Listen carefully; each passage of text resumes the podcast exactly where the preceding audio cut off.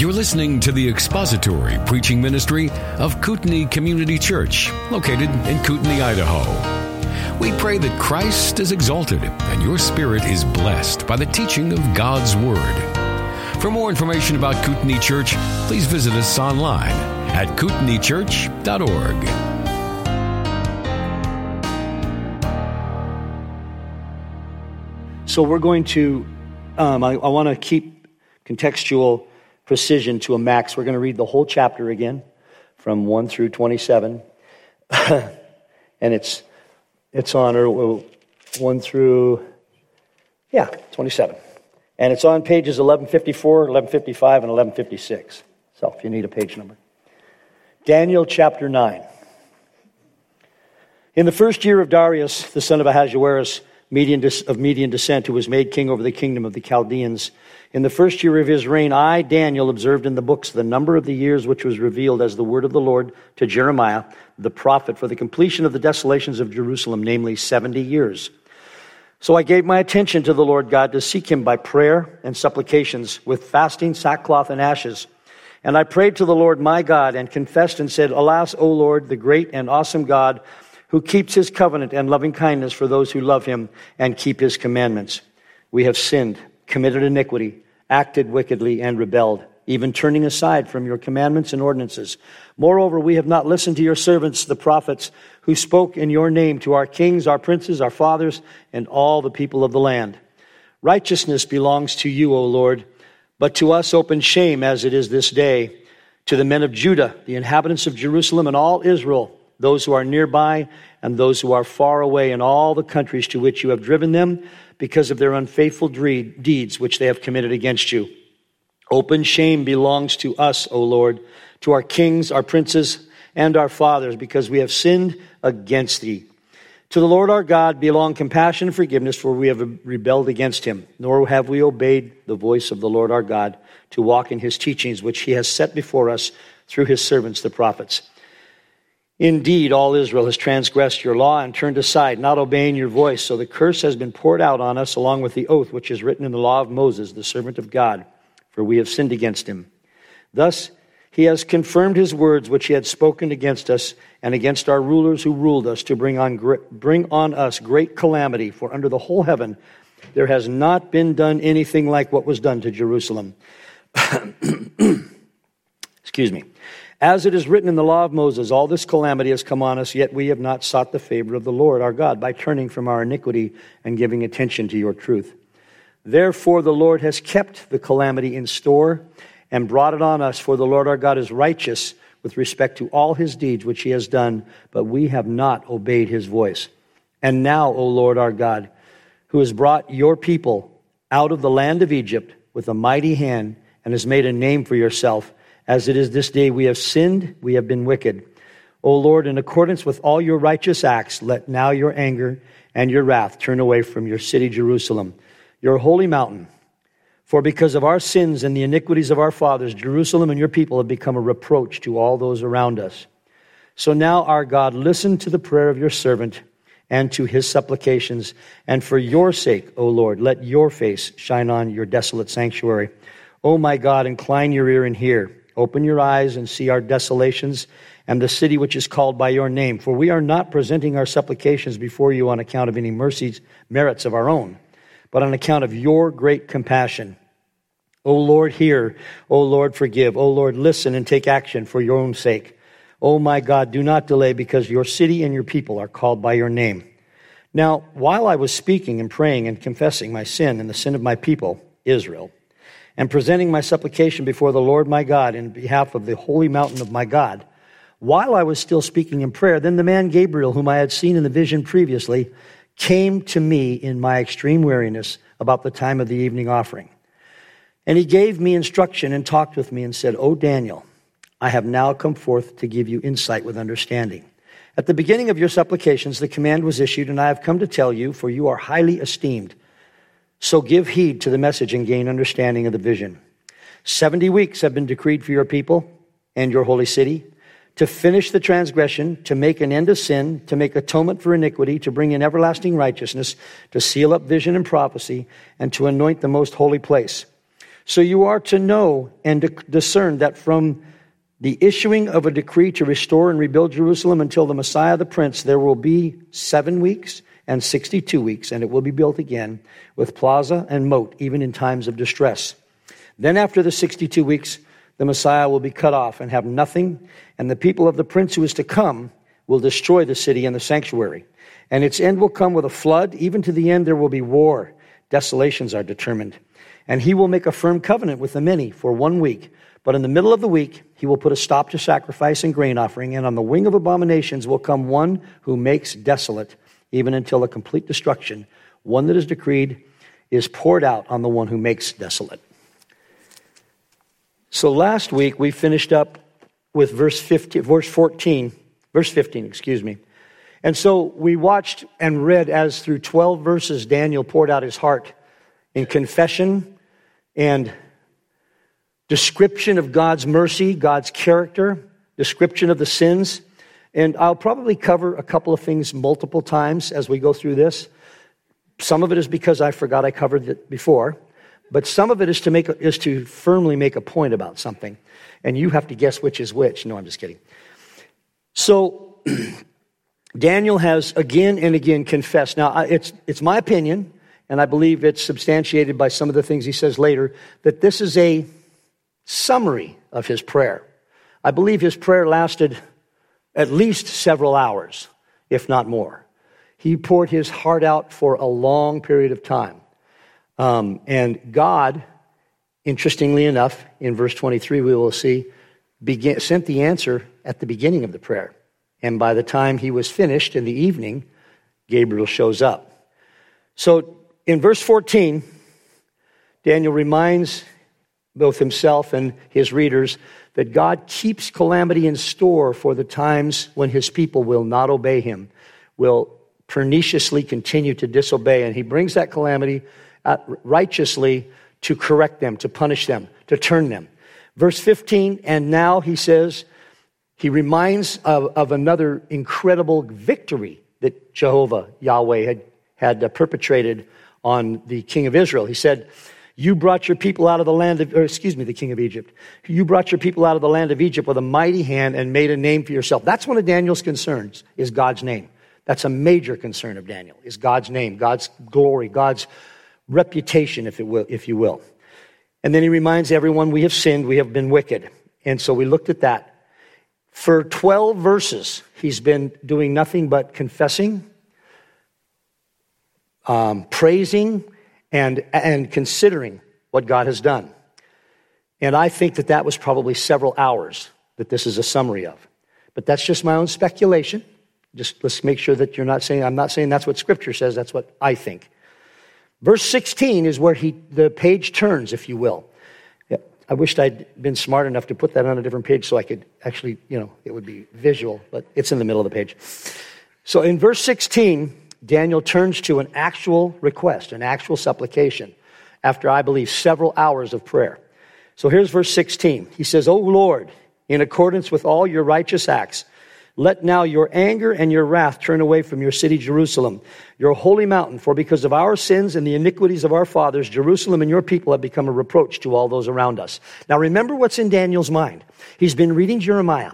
More than likely, when you read, I know when I read, and I'm reading a section and it reminds me of something that I read in a former book, I go there. Um, Jim's really good, excellent about that. When it says something in the New Testament that quotes the Old Testament, well, guess what? For the next seven months, we're going to be studying the Old Testament. Good thing. It's a good thing.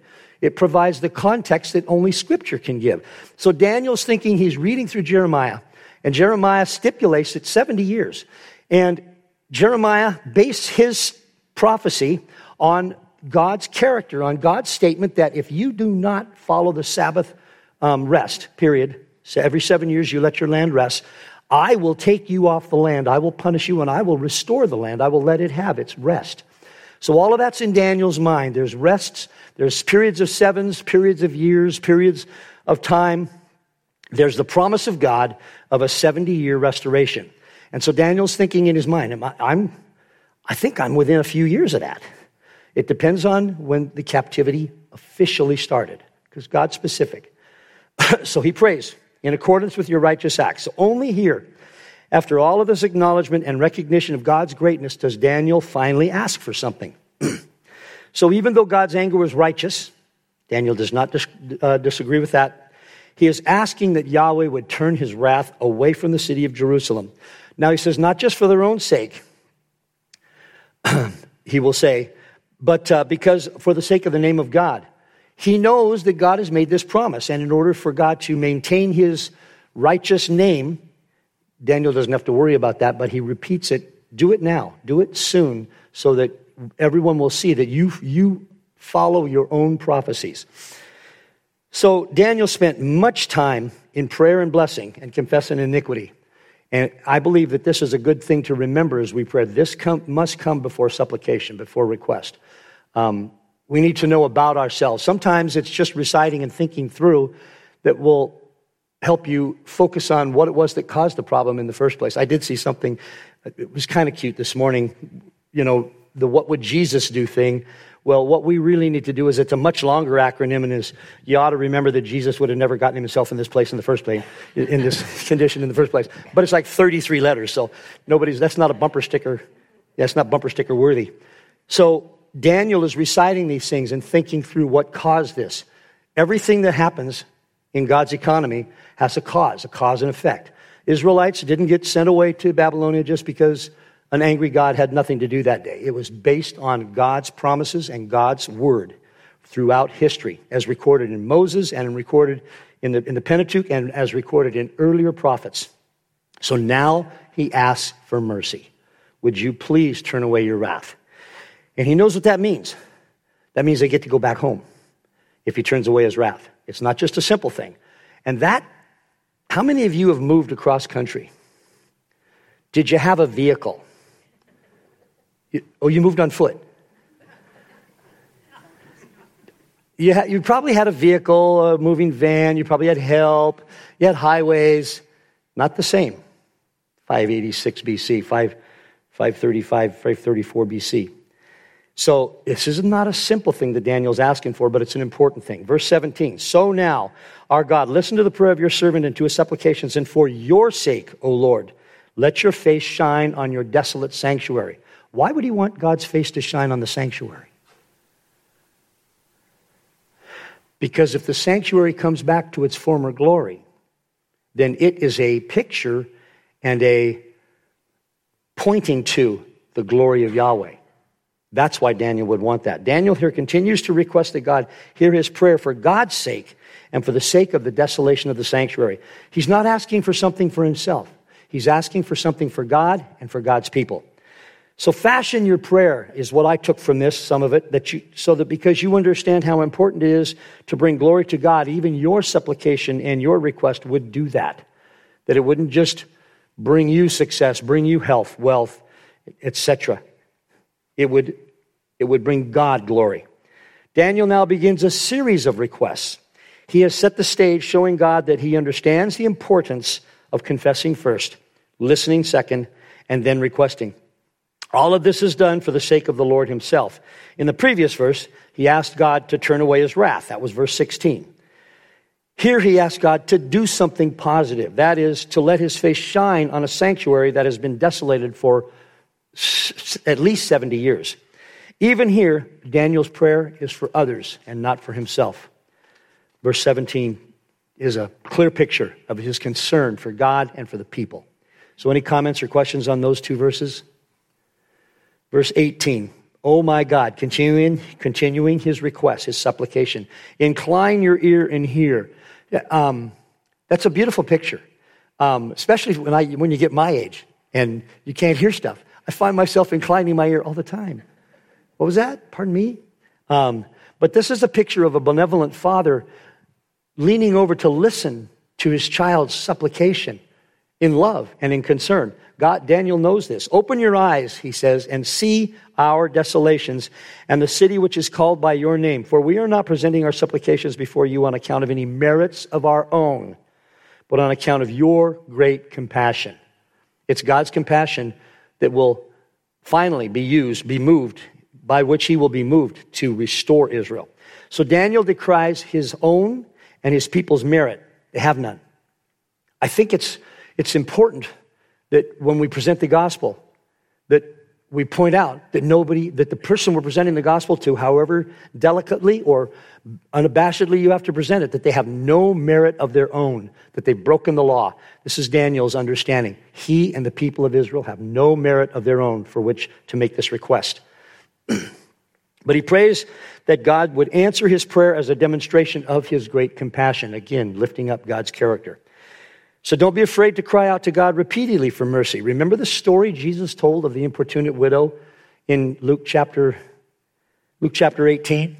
And the, the judge says, I don't fear man or God, but she's going to keep coming. She's going to wear me down. Now I'm paraphrasing. you might have guessed that. That's not how God is. That's not saying that God is, is like that judge, but keep coming back. Daniel keeps coming back. So, not that God's become weir- God becomes weary of hearing you, but that He has told us to seek Him earnestly in this way, here and in the New Testament. There's a reminder here again. Daniel asked not based on any claim Israel might have, and no claim that he had. he asked based on God's mercy, as all requests must be made, for, there, for no man truly deserves God's mercy. And I think as a believer becomes older and more mature in Christ, the more you begin to realize that. Why did he even choose me? I haven't got anything for him. Nothing. This is such a bad deal, God. What are you getting out of this? You know. Uh, so, and it sometimes it takes years of maturity before you realize that. This is a part of the attitude of prayer that's necessary for one to be in a proper relationship with God, with God as they pray. That God will deal His compassion based on His character. So seek to know the character of God as you're praying. Now he cries out. This one, I, I don't know if he did this out loud. Sometimes I have found myself when I was in prayer, deep prayer for other people, I began without thinking about it, talking out loud, speaking out loud. Well, talking is out loud, thinking out loud, I guess. Oh Lord, hear. Oh Lord, forgive. Oh Lord, listen and take action for your own sake. Oh my God, do not delay because your city and your people are called by your name. Why don't you delay? Because the city that's called by your name is not reflecting your glory right now. So Daniel is about to close this prayer, and he does it with an anguished pleading for the Lord to hear, forgive, and take action. So it's an excellent way to close a prayer, if indeed the prayer is closed here. Again, I think this is a summary, um, but nevertheless, this looks like the beginning of the end of this prayer, and we're going to have an angel end it for him. One commentator noted the fact that in verses 15 through 19, Daniel ceases using the covenant name of God, Yahweh, and uses only Adonai and Elohim. The implication is that Daniel is recognizing God's absolute sovereignty over himself and over Israel. So he closes this prayer passionately and yet humbly. He has four specific requests. He wants the Lord to hear, hear his prayer, and I would suggest too, it's not in the text, but there had to be more than just Daniel praying for this. I, I would be certain that Daniel had a men's group or something a group of people whom he met with in the synagogue, outside of the synagogue. There were more than just one person here praying today at this, on this particular day for God to bring the people back into, into uh, Israel. And so, now I lost my place. Oh, he closes his prayer humbly yet passionately. He has four specific requests. So he says, Hear, forgive, then he wants the Lord to take action, and he wants the Lord to avoid delaying. So that's, those are saying the same things almost. So Daniel is giving us a, a good example of, of, a method of praying for, if there's methodology involved, of praying to God. Seek, seek, seek, and seek again. And yet, even here, where Daniel pours out the true desire of his heart, it is still for the glory of God. Jerusalem and all the Israelites are known to be the people of Yahweh, and by God taking action here, he will vindicate himself as the great God that he is. So this is Daniel's desire, and of course it should be ours as well. He still wants this prayer to be answered so that God will be glorified, especially among the heathen. Well, actually, maybe I should say, I just realized that, maybe more especially among the Israelites who have been a wayward people for so long. Does this, some of this sound like what's going on in our world today? I mean, are we rebellious? Are we walking away from God? Do we ignore his prophets? I mean, as a nation. It's, it's the same material happening over and over again in history. And to me, it's remarkable that God shows so much. I mean, he's got a big thumb. It would probably be really easy for him to just go, let's start again. But he doesn't do that. I don't mean to joke about this.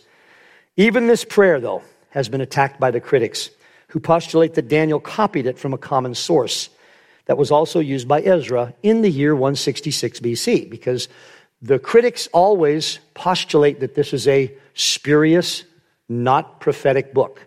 I don't know, some of the, some of the critics, most of the critics are unbelievers. But there are some believers, quote, quote unquote, who criticize it this way. And I, I, I would ask them if, if it is, then, then it's, it's being presented to us as a biblical, prophetic book of the Bible. What other parts should we not trust? This is, was written 500 years before Christ, give or take, and it is a prophetic book exactly as it's portraying itself. So they, they believe that, that they had a common source, and it was also used by Ezra, Nehemiah, and Baruch. Baruch? Baruch. The arguments are convoluted. I read through some of them, and the, as I got through the end of the argument, I, I was looking kind of like this what did he just say? So I would read it again, and it was worse. And it's just, I think it's, it sounds like some of the arguments I made to my parents when I was trying to defend something that I had done that was just really dumb and stupid and, and, and idiotic, all those things. Um, I'm not going to repeat, repeat them because I, I confess to you, I couldn't make enough sense of some of the arguments to repeat them to you in a fashion where I could communicate to you what they basically just said, well, it was copied because it was, and, and the copiers were copying the copies because copies can be copied. you, you want to make that face with me? So it's really very simple. The arguments are convoluted and specious, but they're answered by simply recognizing that Daniel wrote first. Ezra, Nehemiah, and Baruch. Baruch? Anybody here want to help me with that? Baruch? Okay. Baruch, you don't want to help. Huh, I see that now. They had all, um, all, all had Daniel before them when they wrote their respective books, but more importantly, there were liturgical common prayers that were used the, in, in the Pentateuch times and in the Father's times and in the prophetic times. It wasn't uncommon for a, kind of a, not a, I don't want to call it a, a default boilerplate prayer, but there were some things that would be followed specifically and carefully as you were praying so you wouldn't forget to note some things in your prayer, to bring some things to your own attention, to bring some things to God's attention. And there's not a, that's not a bad thing. Liturgical step by step prayers were not uncommon. Further, one of the issues is people who confuse the idea that Daniel's 70 weeks is the same as Jeremiah's 70 years. But Daniel actually distinguishes between these two time periods. So, finishing up the prayer, what a great example this prayer is to us. It, it's a man, this is from a man who prayed three times day, a day with his face toward Jerusalem, and he had a system of prayer that included confession, praise, acknowledgement of responsibility, a desire for relief based upon the character of God and the merits of God alone and the ability to demonstrate the world to the world the glory of God. So this is a reasonably good pattern, and, and I'm beginning to, to kind of work my prayer life over a bit as I think through this. Um, I don't want to say we have to have some sort of a checklist on our refrigerator, but it's not a bad idea as you're looking through and you see how a godly man prays to emulate that kind of praying. Confession, praise, reiteration of confession, acknowledging responsibility, desiring a restored relationship with the Trinity, and an opportunity to show to the world the incredible glory of God. I think all of us should be about that. Showing to the glory, showing to the world the glory, the marvelous wonder of God. So, any comments about that prayer? We're finally finished with the prayer. You've been praying for that, haven't you? So now, Daniel says, verse 20. Now, while I was speaking and praying and confessing my sin and the sin of my people Israel and presenting my supplication before the Lord my God on behalf of the holy mountain of my God. So he's, he's opening up an explanation of what's coming next now. Daniel is interrupted in his prayer, I think. I don't know if he was done or if he was interrupted or if there's a combination of those that he was interrupted, but Gabriel knew he was done. I suppose that's one of the questions I'm going to have on my refrigerator checklist to ask when I get there. And here we see that he does include himself in the confession of sin. Even though scripture does not mention any failings in the life of Daniel, he knows what they were. And during this time of prayer, he has made a confession of them. All of the verbs used in this chapter are in this verse regarding Daniel's activities and his, during his prayer speaking, praying, confessing, and presenting a supplication. All those verbs are, are used uh, regularly throughout the prayer, and they are in this verse. Each of the words denotes an aspect of Daniel's time in prayer. The word translated as speaking comes from a root word which means to arrange. And so the writers in here, this will especially appeal to you. He arranged things in a logical, careful manner. Um, do you want to pray and not forget stuff? I, I can't tell you how many times I've gotten up and later on in the day I went, ah, I forgot all about that. Well, it's okay to just go right to prayer then, but it would have been nice if I'd remembered it before. I believe Daniel had a system where he had organized thoughts on what he was going to pray for. That's just an idea I have. So Daniel was thinking through what he had to say and attempting to arrange his prayer in logical progression. The word translated as praying comes from the idea of, of to judge, to intercede. So in, in, his prayer, he had to think about what was good and what was bad, what, what Israel had done, what God had done. He was judging all the way through that prayer in a proper manner. Or, or uh, judging in the New Testament ver- version of krino, of, of connecting things and disconnecting things, looking at what was right, what was wrong, what needed to be changed. The word translated as confessing bespeaks the idea of holding one's hands out and even wringing them during the confession, wringing his hands. He so guilty. It's, it's something that we should always recognize that we are guilty before God. Grateful that he paid for it, that his son paid for it. Bemoaning personal failures. And finally, the word translated as presenting my supplications speak of falling down and entreating the favor of someone, in this case, Yahweh. So those four verbs are used throughout the prayer, and they are in this summary. He also notes that his prayer was truly on behalf of God on behalf of the holy mountain of my God, he says at the end of this verse, on behalf of God, specifically the holy mountain of God, which is in Jerusalem, the temple. In his prayer earlier in chapter 16, verse 16, don't read, rule number one, don't read exactly what you've written until you've read it once before that he prayed in, in, verse 16. Daniel equates the holy mountain of God with the city of Jerusalem. He's specifically thinking about the Temple Mount. I shouldn't have interrupted that thought. So he notes that his prayer was on behalf of God, specifically the holy mountain of God. In his prayer earlier, in verse 16, he equates the holy mountain of God with the city of Jerusalem. He's specifically talking about the Temple Mount. That will become important later on in the 70 week section. 70, yeah, 70 week section. So while Daniel was speaking here, by the way, and we will see this a little bit later, Gabriel was on his way. Pray. He already knows what we need. As everyone in here is well taught, you know it's for us. It's for us to think it through and to be on our physical or spirit or uh, imaginary knees before God, seeking his face. So we will see that from verse 23, God launched the answer to Daniel's prayer at the very beginning of his prayer. This is funny too, because this is an aside. I always just thought stuff in heaven was instantaneous, you know, like Star Trek. You know, they just beamed Gabriel down. Well, apparently it's not. Apparently it's not. And this is an interesting verse.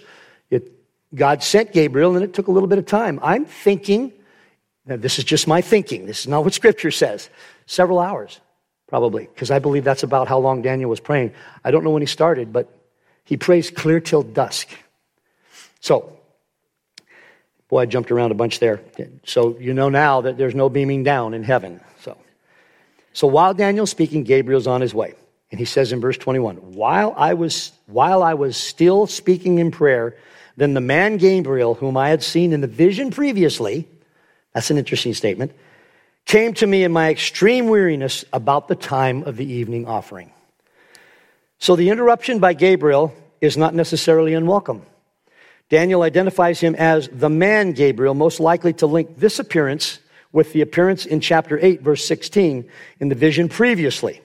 Daniel is identifying Gabriel as a man, but just noting that he appeared in human form. He's not saying he was a man, just noting that he appeared in human form. So the first two visions of Daniel occurred about two years apart, but 13 years ago. The second vision was 13 years ago. So this is instructive for us. Then the man Gabriel, whom I, whom I had seen in the vision previously, this is the 13 year ago vision. this, so Daniel is not identifying Gabriel, I said, as a man, but noting that he appeared in human form. So the second vision was 13 years ago, and this gives us a connection to that second vision of a period of 13 years. So it's for reader comprehension. So the construction translated came to me in my extreme weariness is a very difficult section to translate. Um, not that I'm a Hebrew, I'm not, but I, I looked at the, you know, they have the Hebrew words and the exact word of each, and, and I could see the difficulty that the translators had. Uh, the King James translators render it as the angel flying swiftly with the words for swiftly coming from a root, which means to be weary. So if you do a lot of things swiftly, you get weary. So there's a connection there in the, in the Hebrew thesaurus, if you will. The roots of both words in this phrase refer to the idea of weariness, both words. So here is a likelier translation, not that this isn't a good one, but Gabriel was dispatched at the beginning of Daniel's prayer and came to him while Daniel had been praying a long time and had grown weary. It sounds much better in the Bible, but that gives you the general sense of it. Daniel had been praying a long time. The, the angel didn't get weary. Daniel was weary. And the angel was dispatched. Daniel continued to pray. When the angel got there, Daniel had wearied himself in prayer. To me, that's a, that's a good prescription for, for good, some good prayer, if you can get weary in it. The idea of extreme weariness gives credence to the idea that Daniel had been praying a long time, and most likely the 16 verses of this chapter are a summary. That is easily understood when one realizes Daniel was spending a great deal of time confessing. In the text, we see that he was confessing various sins and wickedness. Most likely, he fleshed those out in the original prayer. He would have known the history of the Israelites. Some of it he was involved in. Not that he did the sins, but he was involved in the captivity.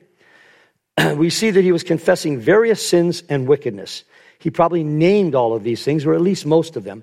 He also most likely named a number of, how, of the wonderful characteristics of God. Um, a study of the 10, there's more than 10, but 10 attributes. I've, I've, I've had a favorite study of mine. It was the 10 attributes of God. It's just fun and refreshing to go over that from time to time. So the four words in verse 20 indicate that much could have been said about each subject. Much could have been said that we talked about speak, pray, supplicate, etc. The words translated as came to me is a word meaning to lay the hand upon. So if you are in deep prayer and your eyes are closed and I sneak into the room and say, "Hey Rick, how you doing?" I think the angel Gabriel didn't want to startle Daniel and he walked in and he put his hand on his shoulder. That's just my impression.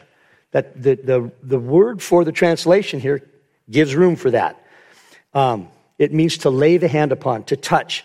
Most likely refers to the fact that Daniel was deep in prayer with his eyes closed and the angel didn't want to startle him. So he touched Daniel softly to make him aware of his presence. We don't know when Daniel started praying, but it lasted until the evening offering. We don't know the exact time of the evening offering, but the translation is from a word that means dusk. So it was at the very end of the Jewish, Jewish workday. Ezra and Psalms make this clear. They say, Ezra 9 5, But at the evening offering I arose from my humiliation, even with my garment and my robe torn, and I fell upon my knees and stretched out my hands to the Lord my God. Ezra talks about the evening offering. In Psalm 141, verse 2, May my prayer be counted as incense to you before you, the lifting up my hands as the evening offering. So he compares the, the passion of lifting up his hands to the beauty of the evening offering that God, that evening offering, remember, was for God. It was just for His delight, is what it was for. The morning and the evening offering. Verse 22 He gave me instruction and talked with me and said, Oh, Daniel, I have now come forth to give you insight with understanding. So Daniel is now given instruction, a word that means to separate mentally or to distinguish. So Gabriel is going to help him understand some of what is coming for the Jewish nation in the years to come, in the days and in the years to come. Gabriel is going to give Daniel wisdom and understanding of that wisdom. This is a marvelous thing that's going to happen here. And uh, we've got plenty of time to at least get partly way through verse 23. So, any questions or comments before we dive into the 70 weeks? Okay. At the beginning of your supplication, the command was issued, and I have come to tell you, for you are highly esteemed. So give heed to the message and gain understanding of the vision. I believe that Daniel was highly esteemed because of his devotion to Jehovah, to Yahweh, and his devotion to the people. Another man that I know, I personally know, went to be with Yahweh, went to be with the Lord yesterday. A man who was highly esteemed. Um, I knew Bruce, I'm not, not going to launch off into this, but not that I equate him with Daniel, but, but he was a man for the ages, Bruce was. And so all of us have known someone like this, something like this. Daniel was beloved of God. That's, a, that's what he says about those who have trusted him for salvation. That's what he says about them. So the beginning was likely in the early part of the day. Daniel's preparations for prayer started well before the early part of the day with fasting, sackcloth, and ashes. If you remember, it may have even started the day before, but at least early in the day. So the command was issued, most likely refers to the information coming in the next several verses. The command was issued. The word translated actually means word, it means tidings or report and message. And as the word is translated later in this verse, the fact that Gabriel states, I have come mitigates that against this being a vision. It was more likely an actual interaction between Daniel and the angel. Um, I can't say that categorically, but it's my belief that this was not a vision, that a physical being walked into the room, touched him on the shoulder, and said, I'm going to tell you what's going to happen. So it would have been a sit down with an angel, if you will. Why was it done this way? Scripture says it was done because Daniel was greatly beloved or highly esteemed, as this translation states. The word means precious. It means beloved. Daniel was dearly beloved of God. Now, Gabriel tells Daniel to carefully pay attention to what he is about to say. So, before going further, something needs to be said about the 70 year prophecy of Jeremiah, which was a literal 70 years. The Israelites began their trek back to Jerusalem very soon after this prayer and time. The books of Ezra and Nehemiah detail the returns, as do Haggai, Zechariah, and to some degree Malachi. Ezra starts with the decree of Cyrus, and the captives begin the return to Jerusalem, Israel, just as the book of Second Chronicles ends with that. So Ezra fleshes out the decree of Cyrus in the first few verses. I think this is where our first. There we go. This thing just wiggled. Ezra chapter 1, verses 1 through 6.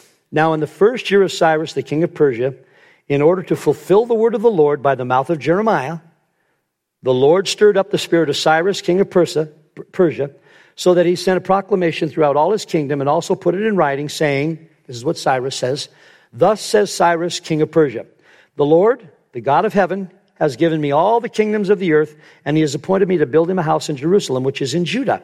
Whoever there is among you of all his people, may his God be with him let him go up to Jerusalem, which is in Judah, and rebuild the house of the Lord, the God of Israel.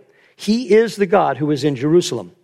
By the way, this is still a misunderstanding that this heathen king has of Jehovah. Yahweh is not just in Jerusalem. He's right there in that guy's kingdom. But at any rate, this is Cyrus's decree. Every, verse 4 Every survivor at whatever place he may live, let the men of that place support him with silver and gold, with goods and cattle, together with a free will offering for the house of God which is in Jerusalem. Then the heads of fathers' households of Judah and Benjamin and the priests and the Levites arose, even everyone whose spirit God had stirred up to go, stirred to go up and rebuild the house of the Lord which is in Jerusalem. All those about them encouraged them with articles of silver, with gold, with goods, with cattle, with valuables, aside from all that was given as a free will offering. So there's a group of people who decided to go back, and there's a count, and there are numerous counts throughout the Old Testament books.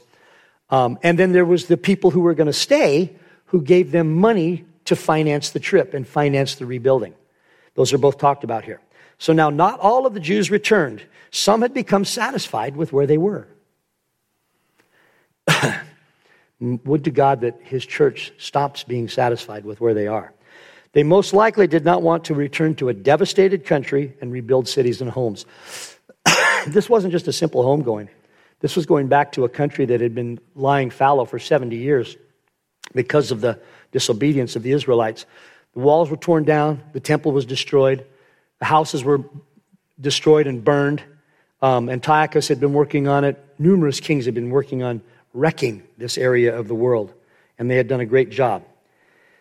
The truly faithful, however, made the journey back in Ezra, and Ezra, uh, excuse me, uh, made the journey back, and Ezra chronicles much of that. Thirteen years later, Nehemiah returns to supervise the building of the walls of Jerusalem. Ezra was a priest scribe, but Nehemiah was a civil officer, a cupbearer to the king. He obtained a military escort to return to Jerusalem. He was governor for 12 years in the land. He received no salary, he acquired no lands, and he had his servants work on the wall, and he fed in his home often up to 150 people a day for their work on the walls of Jerusalem. Haggai details the second year of Darius and some difficulties in Israel, including crop failure and the tendency of the people to build great homes for themselves and neglect the temple. Haggai was a call back to faithfulness to Yahweh. He started his work, Haggai the prophet, in the sixth month of the second year of Darius, while Zechariah began in the eighth month of that same year. He also called the people back to faithfulness to Yahweh. Malachi was the last prophet of the Old Testament. He spoke, as his message reveals, after the temple had been completed with regular services restarted. He spent his time re- rebuking the people for intermarriage and for withholding the tithe, among other things. So the fact is, the Israelites did bring, did begin their return from exile 70 years after the, being taken captive, and the rebuilding of the temple, which was started not long after the return to Israel, paused and then restarted 70 years after the destruction of the temple. God's word was accurate in everything that it prophesied. So now we have Daniel, who has prepared himself through much prayer, fasting, and supplication, ready to receive one of the most important prophecies, if not the most important prophecy in the Old Testament. I thought we would make it farther than this, but we've got, we're going to get there. Maybe before the Lord returns.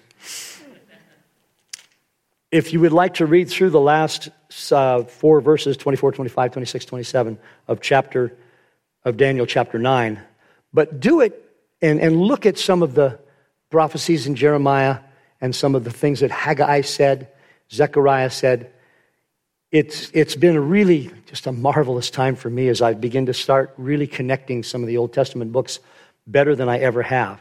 Um, I'm still a long ways from having them well connected, but when you look at um, the prophets of this time and how they were still calling the Israelites back to true faithfulness to Yahweh, it's an indication that men are so fickle.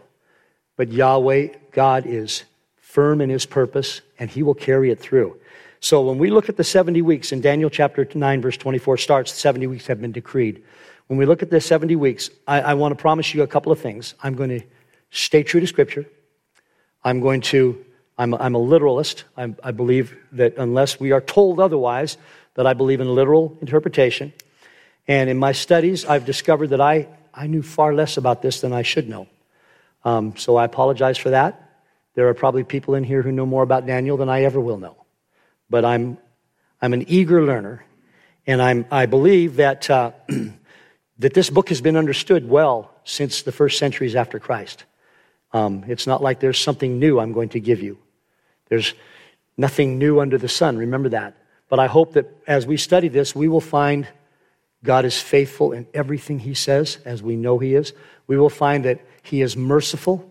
We will find that He is astoundingly accurate in everything He says. I don't, I wish there were better superlative adjectives. Just perfect, perfectly accurate in everything that He says and that it is our job to discern that and to learn. So before we close, are there any questions or comments? We almost made it to the first slide. That's going to be the first slide. And uh, we're going to cover things as much as I can following Daniel's idea about prayer in a systematic manner. And we're going to try and touch on different aspects of all the chapters, other books, and look at Scripture as a whole.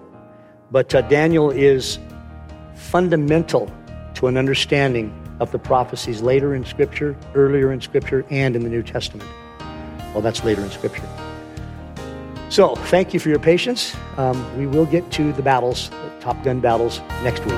Thank you for listening to the latest podcast from Kootenai Church. If you'd like to learn more about Kootenai Church or to donate to our church ministry, you can do so online by visiting kootenaichurch.org. We hope you enjoyed this podcast and pray you'll join us again next time. Once again, thank you for listening.